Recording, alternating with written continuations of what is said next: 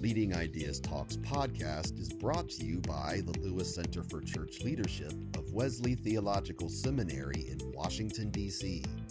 Subscribe free to our weekly e newsletter, Leading Ideas, at churchleadership.com slash leading ideas.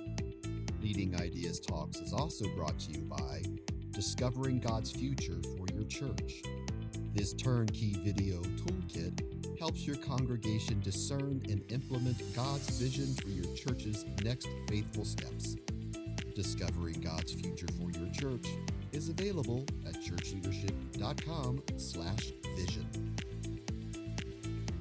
How can church leaders embrace rather than fear the future? In this episode, Olu Brown shares how leaders can normalize next and begin living their future now by engaging innovative thinking, creative partnerships, and hybrid strategies to fulfill their mission. Welcome to Leading Ideas Talk, a podcast featuring thought leaders and innovative practitioners. I am Douglas Powe, the director of the Lewis Center, and your host for this talk. Joining me is the Reverend Olu Brown of Impact Church in Atlanta, Georgia. Our focus for this podcast is Normalizing Next, his new book. I'm really excited for this podcast for a couple of reasons. First, this is our 100th podcast, and we're celebrating that we have made it to 100. It does not feel like we've done 100 of these, but we actually have. Second, I'm celebrating because I get to do the 100th and hang out with one of my buddies, Reverend Olu Brown. So, Olu, welcome to our 100th podcast. Thank you so much, Doug. It's great to be here with you, and I thank you for the work that you and the team do. Well, I want to get started, and I'm really excited about your new book, Normalizing Next. Um, and I think that the title itself is so very interesting because most people have been focusing on the new normal, but you are sort of suggesting that we look ahead to figure out sort of what we call normal. Is this a fair interpretation? And why are you so future oriented if I'm reading this correct? Yeah, so the whole uh, passion and genesis for the book is to give some hope and inspiration to leaders in the church, uh, those who are lay and also those who are clergy. And this is how I define normalizing next. When leaders and congregations determine that next is not to be feared, but embraced, and that as they engage in creative and innovative thinking and partnerships, uh, they will begin living their future now. So now is also current, but it's also the future. And I believe, and the reason this book was written was in, to encourage leaders to think about tomorrow, but not only tomorrow, next year and a decade from now. Because as leaders, we can not only look at where we've been or where we are, we have to project ourselves into the future. So that's the whole idea around normalizing next. And of course, what does it mean to lead and live in a post COVID 19 world?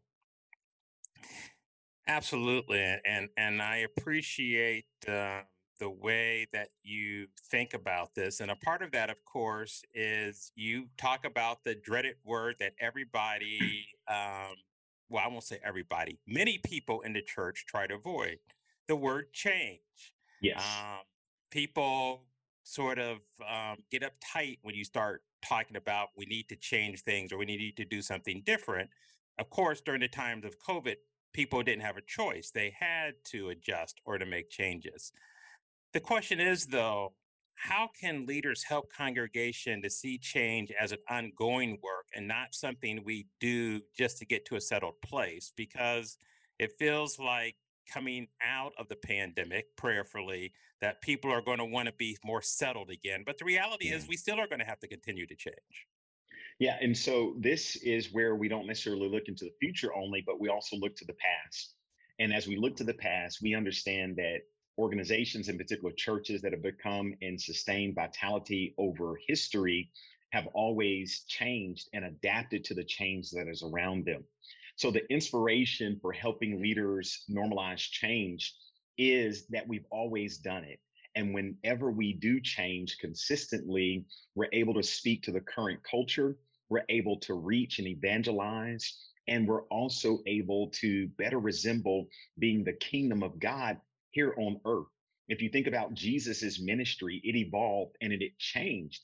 And how he reached out to particular disciples to onboard them wasn't the same for every disciple. He spoke to their culture, he spoke to where they were, and then onboarded them and took them into the future. And we know Matthew ends by saying, What? Go into all the world.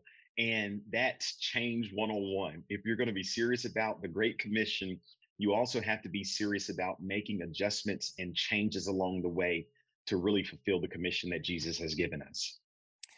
You, you said something really interesting at the end. You said if we're serious about the Great Commission, uh, and I'm just going to uh, sort of play angel's advocate. We won't be the devil's All advocate. Right. We'll be the angel's advocate. I like that. um, do you think that maybe not enough congregations are serious about the Great Commission. And what mm-hmm. I mean by that is it, it seems to me that that challenge of going um, really is where congregations really do fall short, which sort of mm-hmm. connects to what you're saying in terms of change. So if I don't really buy into the Great Commission, then can I buy into changing?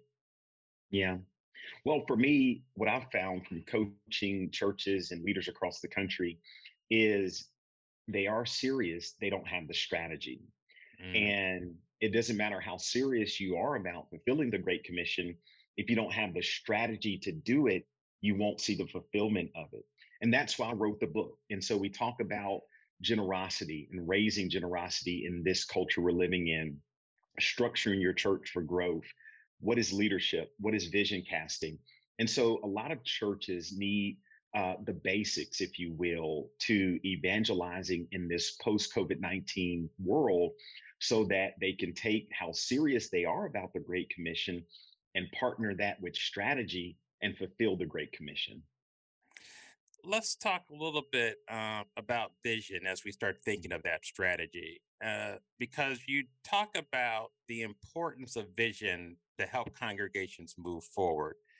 And I want to use your words and have you sort of respond to this. So, you know, how do we help to elevate the imagination of a congregation that wants to return to their prior ways? And, and I say this in two sort of ways. I say this in terms of there are congregations now who are saying, you know, uh, we sort of liked it over there in Egypt. Mm-hmm. Let's go back yeah. to the pre-pandemic yeah. times. Let's let's go back to Egypt.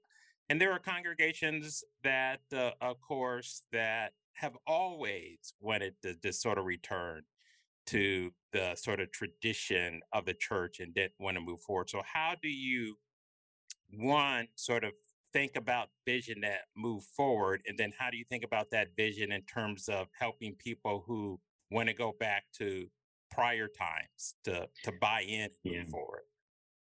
first the vision moving forward in congregations that are at that point we have to do everything we can to inspire and give them the right information to continue moving forward. So the inspiration comes from scripture. We think about the prophet joel or we think about habakkuk writing a vision.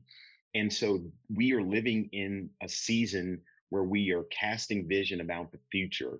And future may be about a program for the church, a ministry for the church, reaching the community in a different way, or going back to the drawing board and revisioning and rethinking everything. A lot of pastors and leaders during the pandemic realized that you know church didn't have to last two and a half hours.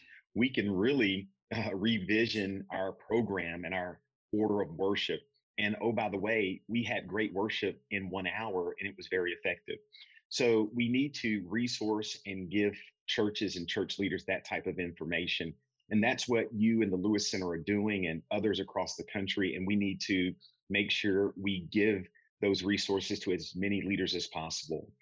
But then, secondly, for that group that wants to go back to Egypt, here's what I've been telling individuals and everyone, whether it's a friend or a family member or an associate, if you are still alive in the last two years, you've lost someone or something over the last two years. My hope is that you will take the lessons learned, even the hardships over the past two years, and transform that into a new energy and a new resolve to ask this question in your local church What is God asking us to do right now? And as God answers that question, charge forward with all of the energy and the anointing and the passion and the resources you have. So that would be my response to those who want to go back to the way things used to be. I really like what you said, and I really like the question uh, what is God asking us to do now? I'm going to play angel's advocate one more time because mm-hmm. I, I, have I've talked to some of these congregations, and I can just imagine. I'm just curious if, if you've um, had to coach or deal with a congregation who responds well, God wants us to get back in our building and to start doing in person worship again. I yeah. mean, how do you respond to someone who answers in that sort of way? Well, one thing we realized over the past two years, and we've been saying it historically, the building is not the church. It holds, it resources, it allows ministry to be facilitated, but the building is brick and mortar. And my hope for those congregations is that they've learned that lesson. The building is not your church. And, and then, secondly, as it relates to going back inside so that we can hold worship. And I've had some of our uh, congregants to say, it doesn't feel the same watching online, or now that we're back, this feels like church again. And you really have to question that theology. Because if you look at Jesus's ministry, it was predominantly outdoors, it was in community, it was on water. And we know as we prepare for Easter, Calvary's cross was on a hill. And so 99% of Jesus's ministry was on the outside. What does that say about us today? Where 99% of the ministry we do has to be on the inside. So here's the advice I've been giving individuals. And I know you and the Lewis Center have published and resourced a lot of information about hybrid worship, uh, in person and virtual. Here's what I'm telling people who ask Olu, how long should we do online or virtual worship? Here's the answer until Jesus comes back. I would do in person and virtual worship until Jesus comes back. I would even go up a stage or two. I would start having all of our programs be built on two platforms in person, virtual vacation Bible school, in person, virtual, Sunday school, in person, virtual, Wednesday night Bible study, in person, virtual. Not only Sunday morning, but every major program we offer, how can we build it on a hybrid platform so the whole world can see it? I love that answer. And um, it sort of ties into sort of where I want to go next. And mm. that's mm thinking about technology and actually hybrid worship. But I want to start with technology. I, mm. I can um, I can imagine um, many people who know you know that Impact has always been sort of in the forefront of technology. But what I'm going to hear is, well, you know, Olu has all those resources at Impact, so he can mm. he mm-hmm. can afford to have technology. Yeah. What do you say to small congregations that don't have the funds but they have to do exactly what you said. They've got to do in person and virtual. Um, yes. They've got to, they have to start thinking in these ways. So, how do you help them to think about you also can use technology? Uh, you may not be buying the most expensive technology, but you still need to use it. Here's how you think about using it. Well, I'm glad you mentioned that. There's an entire chapter in my book, Normalizing Next, on technology because technology is important and it's vital. Here's my response focus on two different types of technology low tech and high tech, and find out your fit. For instance, I was talking to a pastor who is worshiping with his congregation via a conference call line. They can't see each other, but they can hear each other. Now, that's a low tech, but it's still impactful and effective and it worked for them where they are. Use what you have. A more high tech version would be what we're doing right now via Zoom or another video conferencing system. And what we've discovered is even our older adults will buy into technology if we introduce it in a way that helps them understand they can use it and they can benefit from it. For instance, our churches are hosting baptisms and a grandparent who lives in another state can't travel because of physical uh, ability or because of COVID or both. and you help that grandparent understand that our church is offering in person, but also hybrid. And the grandchild that you love so much is going to be baptized on Sunday morning. Well, that grandparent can participate in the sacrament of that church through technology. And so it's not just about having a smartphone or a laptop or having a computer. It's about helping an individual understand that they can still be one, connected to their family, two, connected to the church, and three, be a part of God's global community. And when you can introduce it that way instead of the nuts and bolts and the bandwidth and all of these kind of technical phrases we use, this is about you participating in your grandchild's baptism. Would you like to do that? And if their answer is yes, which it will be yes, then you simply show them how. And guess what? You've got a committed online viewer for the rest of their lifetime. I think that's helpful. And you sort of have termed it in language that I have not heard many say in terms of really helping the individual to understand how connecting in this way is a benefit to them instead of just simply saying, here, use this technology. Yes. I, and I, I want to um, now sort of connect to hybrid worship, and you sort of have started down this path. How do we help individuals really plan to think about doing in person and virtual worship? Because I, what tends to happen, um, which I'm sure you understand, is what we do is say, okay, let's get a camera so you can watch what yes. we do in person.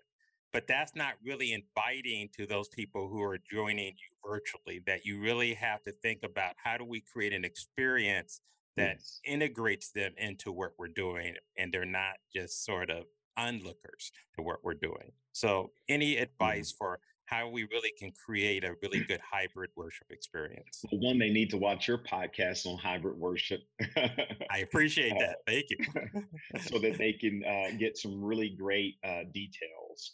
Uh, and secondly, it goes back to the way we think about it and introduce it. Um, even before the pandemic, one of the things that I heard, which was very harmful uh, related to online or virtual worship, is that some pastors and churches were concerned that if they offered it, fewer people would come in person. And then guess what happens a year or two later? A pandemic. So one, one, we have to dismiss and dismantle these false narratives about the way uh, the people of God gather and uh, appreciate and value both in person and virtual. So that's the first thing, building a culture of acceptance around allowing people to worship in the way that's best for them and not demonizing, in particular, uh, virtual worship. The second is we've got to get the resources to know the best practices. I mentioned uh, your podcast, and there are other folks who also teach and train on it. And, and then the third is you've got to start at your level. Um, we would love to have a full, engaged online campus, but that may not be the reality for most churches in the United States of America or around the world. So, where do you start as it relates to virtual worship? For some people, it may be uh, their smartphone in their living room on a stand, and you're preaching and teaching and singing um, in your living room. But it continues to evolve. How does it evolve? By investing in a software platform that then allows you to interact with the individuals who are watching. In our church, we call them host team members who are online. So, the same way you have a physical in person usher or a host, you also have that person who is online. And someone will say, Well, Olu, you have a ton of people in the Atlanta area. Well, guess what? You can have a volunteer who is a virtual volunteer helping in another part of the world. Say, for instance, your local church has a college student that's a freshman in a college in another part of the country. Well, what if you reached out to that student and said, on Sunday mornings, will you volunteer where you are in your dorm room, in your apartment, to be our online hosts. They don't have to physically be there. And guess what? You've now scaled up your online experience. And as a viewer, I have no idea that that's a college student who's interacting with me. And two, I have no idea they're in the building. That's not important. What I appreciate is you thought enough about me as a member of this congregation or as a guest of this congregation to engage me and not just treat me as somebody who's watching you have a wonderful worship experience and then I log off after it's over with. Again, I think that uh, that advice is helpful because mm-hmm. not only is it important to really be aware of your context and where you need to start. But then it's important not just to stay there again, sort of where we began yes. this conversation, and to continue to sort of move along that continuum where you're working to take that next step and what you're trying to accomplish. Let's stick in this vein, but move to to preaching. Um, mm. In the book, you talk about sort of the importance of preaching. Yes. But as we think about preaching contextually, uh, which I know you believe is important. How do you preach contextually when you have people who are in person in Atlanta that know what's going on in the city, but now you have people all around the world, so they may yes. not care what's going on in Atlanta. So how do you continue to sort of preach contextually eh, when you're working in a hybrid format? So what I've told individuals is practice before you preach in mm. particular if you have one worship experience because if you don't practice before the worship experience you're basically practicing on people and that will never yield you the best results. One of the reasons we practice before we preach is to go over the words and the different phrases and the different examples and hopefully there's someone to give us feedback. Guess what? You can practice preaching with someone virtually they don't even have to be in the room with you and they can give you feedback.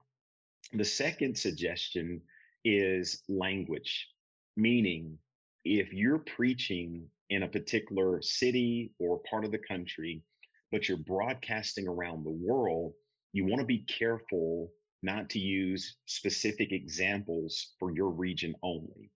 So, for instance, if you're preaching a sermon and you happen to use uh, a story about going to a grocery store to buy groceries. And in your state, there is a grocery chain that is very popular and everyone knows about it.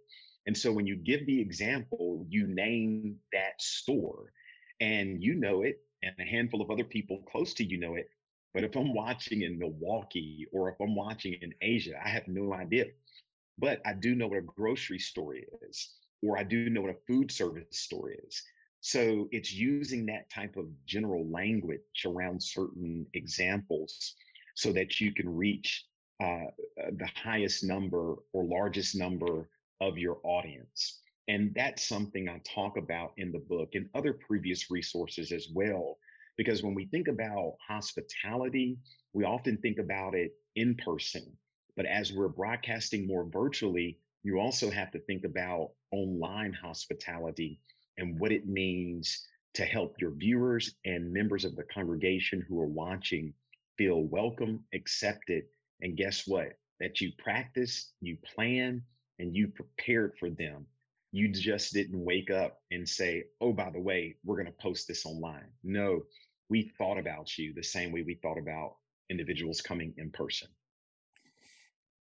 I think that's really important. And I think that even small congregations need to take the heart, the practicing uh, before they go ahead and, and sort of put it out there. I think too often we skip that step and we get sort of uh, frustrated when it's not the product that we hope that we would like it to be. But part of it is because we haven't done our part yeah. and and practicing as you've suggested.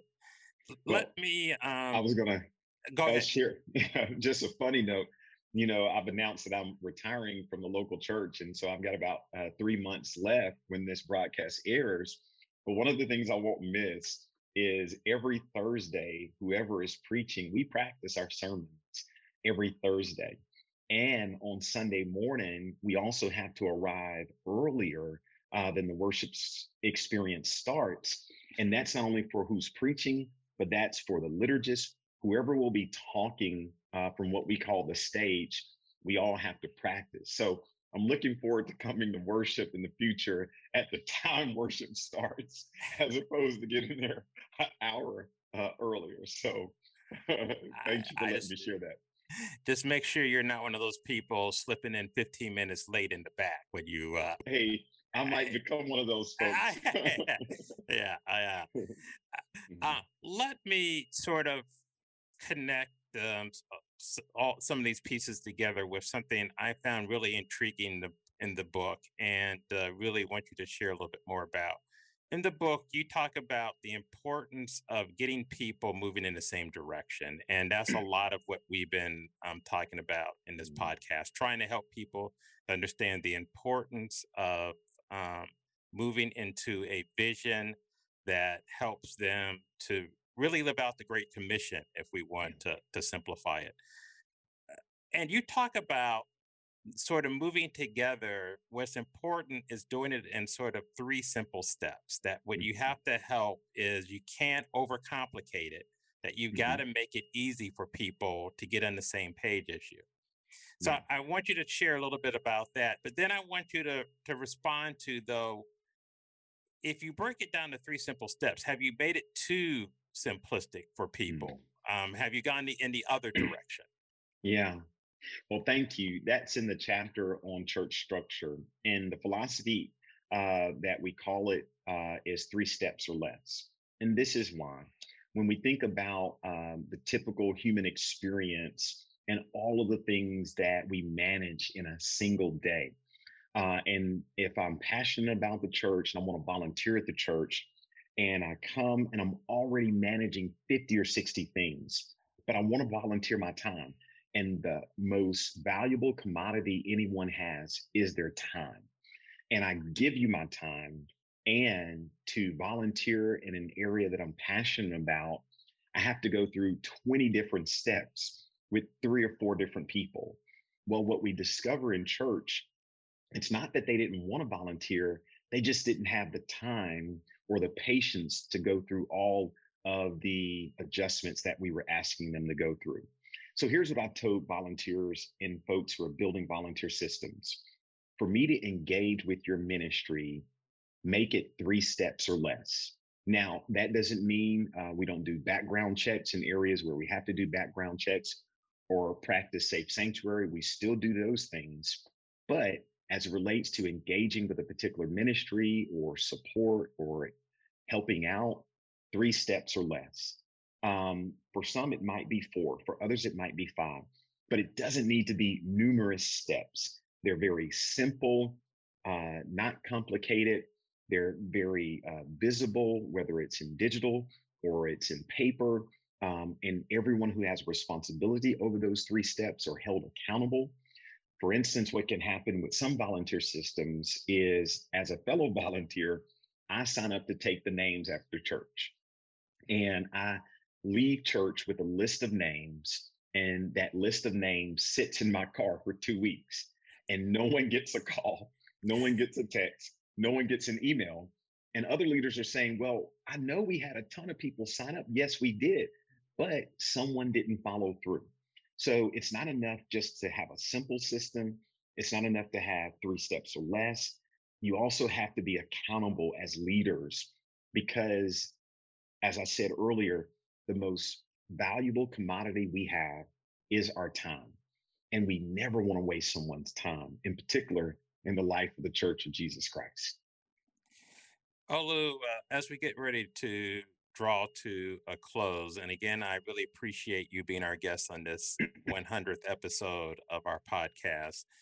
I'm curious of if you had a crystal ball uh, as mm. you get ready to take the sort of next step for your life, what do you see as really critical for congregations in the sort of next three to five years if they're yeah. going to thrive?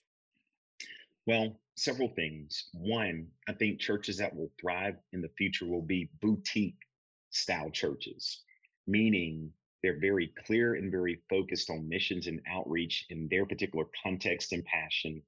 and don't try to be all things to all people. They're okay referring people out to other churches that do certain things better. So it's a boutique, very focused, streamlined ministry.